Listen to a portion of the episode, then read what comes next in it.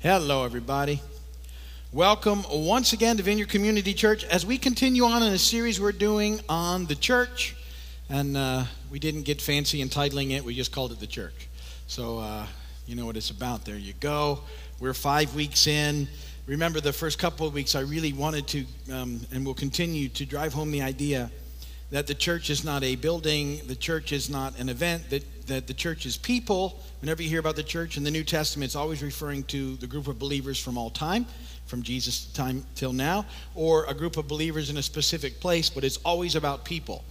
And with that in mind, that makes you the church. I'm the church. You're the church. We're the church corporately when we're here, but when we leave the building, the building is empty, but the church is still going strong and it's out there and it's with you, whether you're by yourself or with others, you are the church. And then I want that to resonate with you because at that level, I think it has a bigger impact uh, on the way that you move through life. That you are the church. You're always the church. You're the body of Christ, and we're to live as the church. So, church then isn't just something that we do on Sundays or Wednesdays or Saturdays or whenever we do it. Um, we're the church 24 7. We're always the church. We're the, we're the body of Christ. And, and so I just want that, like I said, to be planted in there and resonate with you. I mean, our, our language we're still going to say, hey, let's go to church, or we're going to go to church, and I get that. That's the corporate gathering, but it just it's not this building, it's not the facility. This is the facility of the church here, uh, our church, but um, the church is you guys all the time. So, with that in mind, over the last couple of weeks, then I've started to develop the idea that since the church is people, that ultimately then it's about relationships.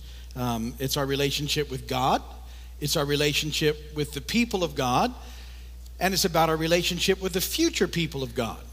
And, and I've said that um, these relationships are developed in the context of worship, discipleship, fellowship, and mission. And that these are the areas we're talking about uh, in this series. We've talked about the ideas now of worship. We talked about um, uh, I mean, um, uh, being a worshiping community, we talked about what worship is, we talked about what praise is, we talked about what prayer, that those are elements of a worshiping community. community. Today, I want to start talking about what it means to be a discipleship community and what that looks like. And so we're going to press into that today. That's our intro, heading into the main thing. I always do a bad joke. If I don't, now people complain, so here it comes. The sergeant major growled at the new young soldier. He said, Hey, I didn't see you at camouflage training this morning. The young soldier replies, Thank you very much, sir.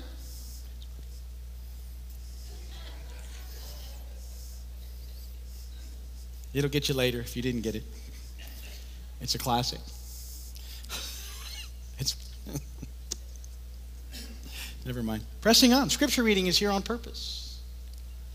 Acts chapter 2. We've looked at this a couple of times, but I want to keep it in front of you.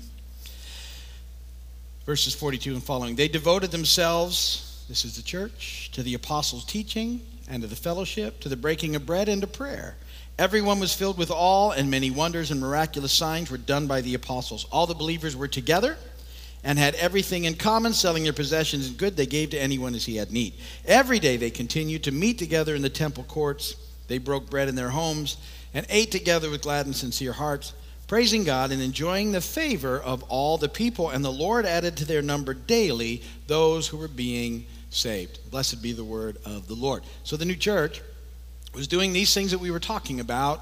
And um, with great success, they were adding to their number daily. And you know, that's our heart here. That's our mission. We'll talk about that. But we want to see one more lost child back to know the Lord, back to Jesus, back, you know, into the kingdom, into the kingdom, and we want one more until there's no more.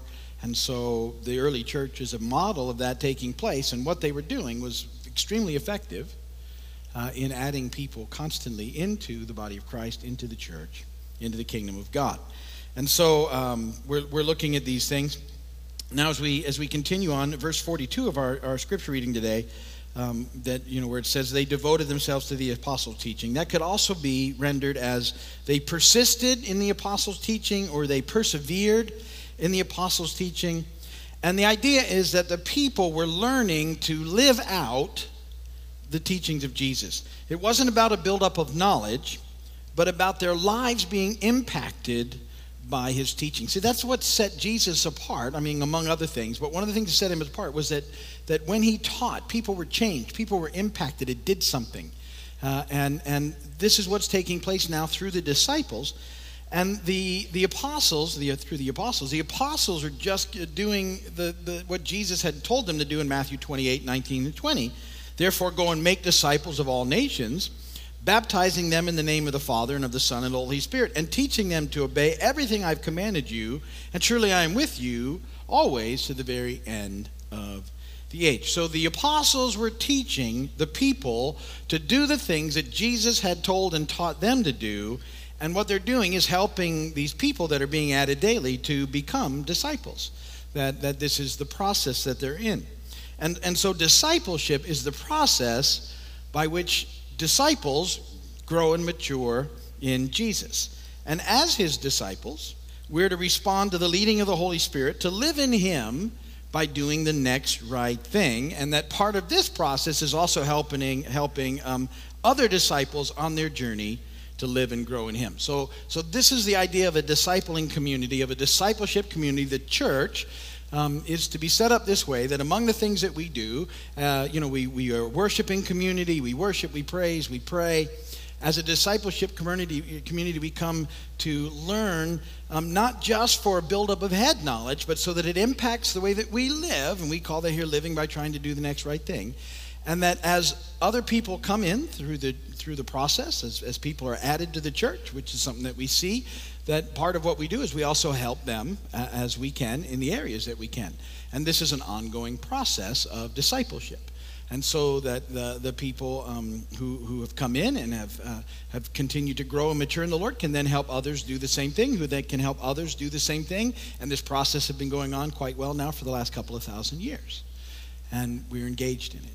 Remember, that's one of my favorite things. I, I, love thinking about being a part of the historical church. It needs to resonate with you that you're involved in the church. You are the church, and it's been going on for 2,000 years, and it's been following this process all along. People that, that have come to know Christ, grow in Him, and then help others come to know Christ and grow in Him, who help others come to know Christ and grow in Him. And we're here because of the faithfulness of the people that have come before us and that we're now engaged in the process. I love to think of it that way, that, that this is the church, and we're still the same church that we read about in the book of Acts that continues to grow and continues to operate in Him, for Him, and, and through Him and by Him, certainly. So I want to talk about this idea of discipleship over the next couple of weeks and sort of what it means. And so the, the first point in your notes is what is a disciple? Um, it's hard to talk about discipleship if we don't know what a disciple is. The dictionary definition of a disciple is, is there. It's one who accepts and assists in spreading the doctrine of another, as um, one of the 12 in the inner circle of Christ's followers, according to the gospel accounts, or um, is a, a convinced adherent of a school or individual. So, um, a disciple, according to the dictionary, is one who accepts and assists in spreading the doctrine of another uh, in the process. Now, when we talk about being a disciple, we, we have a tendency to, to try and define a disciple as a person or, or, someone who, who does certain things or who understands certain things. And while that's true to a point, um, it's not the only part of what it means to be a disciple. See, the heart of being a disciple is ultimately about loving God all in. That's at the heart of it. So it's more than what you do, and it's more than what you understand, and it's more than even what you say. Um, being a disciple is, is loving God all in heart, mind, soul, and strength. That we've come to know Christ, and now we, we want to live for Him to the best of our abilities. And, and it's in that loving um, of Him that, that then we will start to do the things that he wants us to do and understand the things that he's teaching us so we can live them out. It's not the other way around. Um, all those things come out of our love for him. And that's what the good news is all about. It's the heart and soul of being a disciple. Um, because of our all in love for him, we do certain things and we understand certain things, but that's how they come about. And so, really, at the, at the, at the center of it all, a disciple is someone who loves God all in heart, mind, soul, and strength. And, and that needs to be in the mix. Now, Jesus talks about disciples um, quite clearly in the Gospels, but, but um, really, when he mentions it, um, there's, there's three specific references in the book of John, and there's three specific references in the book of Luke, where he talks about what it means to be my disciple. He says it just like that. Um, you know, and he alludes to it in a lot of other places, but I thought that would be really helpful for us to, to see exactly what Jesus is saying about being, you know, one of his disciples, to be my disciple, he says. And so this week we're going to look at the three um, verses in John, and then next week I want to look at the three verses in Luke together as we talk about being a disciple. So, second point in your notes is this um, Jesus says this if you hold to my teaching, point number two, if you hold to my teaching. In John 8 31 and 32, it says, To the Jews who had believed him, Jesus said, If you hold to my teaching, you are really my disciples. Then you will know the truth, and the truth will set you free. So we're really his disciples um, if we hold to his teachings. And what that means is, as I sort of gave that away in the intro and the, in the build up to this, is, is that what we're trying to do is we're trying to put his teaching into practice into our daily lives. This is, the, this is what it means to be a disciple. We're not, we're not just, you know, compartmentalizing our lives and, okay, I'm going to be this way on Sunday, um, and then the rest of the week I'm going to do whatever I want. No, the reality is, as his disciple, because I love him all in, and this is what Jesus taught, what I'm going to try and do is I'm going to try and do what he taught every day, all the time, to the best of my ability. None of us will get it perfectly, but it's at the heart of, of, the thing. And I tell you that all the time. You know, when I start out each day, my heart is to live all in for Him. It's my heart. It's what I really want to do. Um, some days are better than others. Some days my flesh gets all in the way, my issues are up. I'm not, um, you know, uh, on the end of the day when I reflect on it, I think, wow, I really, really messed up in a lot of different ways today. But, but, my heart is to live for Him. That's my heart. And, and, uh, and so, you know, this is very important. And so, beyond sort of a head knowledge, we're trying to put this stuff into practice. Because head knowledge is one thing. And head knowledge is, you know, understanding these things is a good thing. It's part of discipleship. But it's, if it doesn't connect and engage with you and change the way you live, you're missing something. Because that's what should take place. It should change the way that you live this thing out when you're, when you're following Him and being His disciple. So he said, okay, so that's part of it. If you hold to my teaching, that's one of the things disciples do. Here comes another one, point three. If you love one another, he said, if you love one another. John 13, 34, and 35. A new command I give you love one another. As I have loved you, so you must love one another.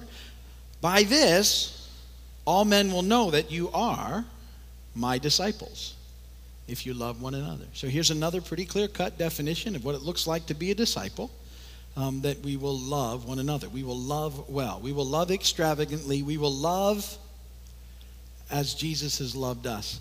Now, I want you to um, understand that that's, that should make you go, wow. Um, that should impact you pretty significantly because that's pretty big. Jesus loves us in a pretty significant way. Um, through our messes, through our, you know, betrayals, through our choosing to do our own thing, Jesus loves us with this amazing love. And, and in effect, to be his disciples, what he's calling us to is a life where we're living examples of his love. Now, again, please, when I say those things, please don't go, well, I can never do that. We, we can't do it apart from the help of his spirit, and we're going to mess up sometimes. But it needs to be, again, what we're shooting at in this life, that we love well, that we love beyond the way that we can even love in our own strength. You know, in, in, there, in 1 Corinthians 13, it starts to describe what that love looks like. Most of you know those verses. I always kind of laugh because it starts, love is patient. And I always go, oops. Because I, I, have, I can't, I'm stuck. Oh, I hate it that it started with that. We should start it with some other ones. Love is patient, love is kind, it does not envy, it does not boast, it is not proud, it is not rude, it is not self seeking, it is not easily angered. Love keeps no record of wrongs. Any, if anybody getting stopped? Love does not delight in evil, but rejoices with the truth, always, uh, always trusts, always hopes, always perseveres. Love never fails. 1 Corinthians 13, 4 through 8, you can look it up. Um, that, that's how we're supposed to do this thing as his disciple. And it's, it's right there in front. That's how he loves. And he, we're supposed to love like him. And I think, wow, that's, that makes me really say, I mean, wow. And, and like I said, I can get stuck right at love is patient. Just wish we'd start with a different one. I think put that down there on purpose. It's first on purpose. It's, it's like, oh, if I'm not getting that one, I just can't even, I can't, ah. Love is patient. And then there's a kind of a trap. I, I don't say this to everybody, but you go, okay, well, well, then I, I guess I can have to ask God to help me with my patience. And that's a terrible prayer because then He does. And it's never fun. When you ask God to help you with your patience, He does, and you won't like it. Because the only way you get better at it is to have to. And it's no fun to have to. So it's, a, it's a catch. Just work on it. Ask God, ask God to help you, and He will help you to love. But think about what that looks like in the process. Um, four, if you remain in me, if you remain in me, Jesus says, John 15, 5 through 8, I am the vine, you are the branches. If a man remains in me and I in him, he will bear much fruit. Apart from me, you can do nothing. If anyone does not remain in me, he's like a branch that is thrown away and withers. Such branches are picked up, thrown into the fire, and burned. If you remain in me and my words remain in you, ask whatever you wish, and it will be given you. This is to my Father's glory that you bear much fruit, showing yourselves to be my disciples. So if we remain in him or abide in him, we'll bear much fruit, which will show that we're his disciples. So these are the three verses in John where he talks about what it looks like to be his disciples. Um, if we hold to his teachings, and then if we love one another, and then if we remain in him and bear fruit, then that means we're figuring this out and being his disciples. Now, that word, um, how do we remain in him? That's a pretty good question. A couple of quick verses about what that means to, to abide in him or remain in him. Um, uh, scripturally, just defining it scripturally, remaining in him, one thing is, is believing that he is indeed God's son.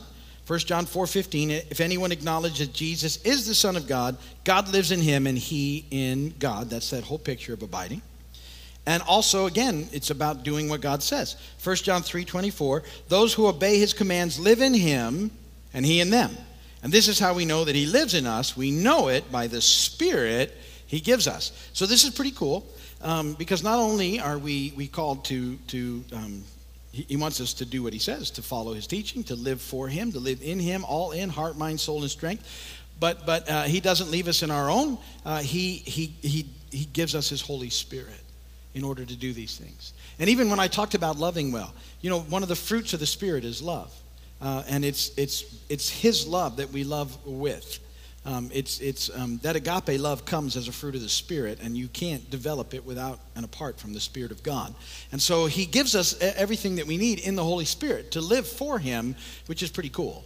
Uh, when you think about it. So not only does he say, okay, this is what you'll look like, be my disciple, but I'm going to help you along. Here's the Holy Spirit. I'm put him in you, and he'll dwell in you and live with you, and he'll help you if you let him, and you yield to him, and he'll help you to become a disciple and, and uh, to love me all in.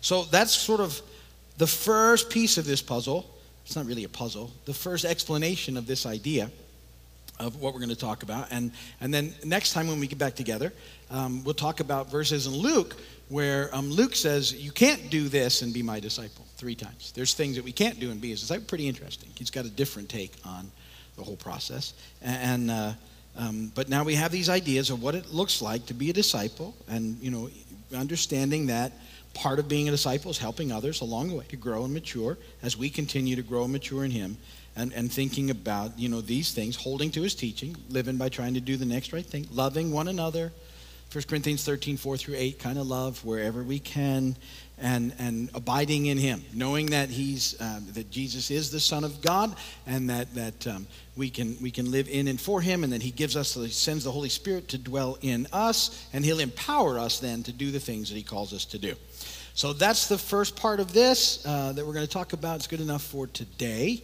And if you're watching my video or on television, we appreciate that very much. And uh, please come and visit us whenever you can. If you need prayer, go to our website. There's a place for prayer. We'll pray for you. And we'd love to see you here um, when you can come and be a part. But that's our time for today.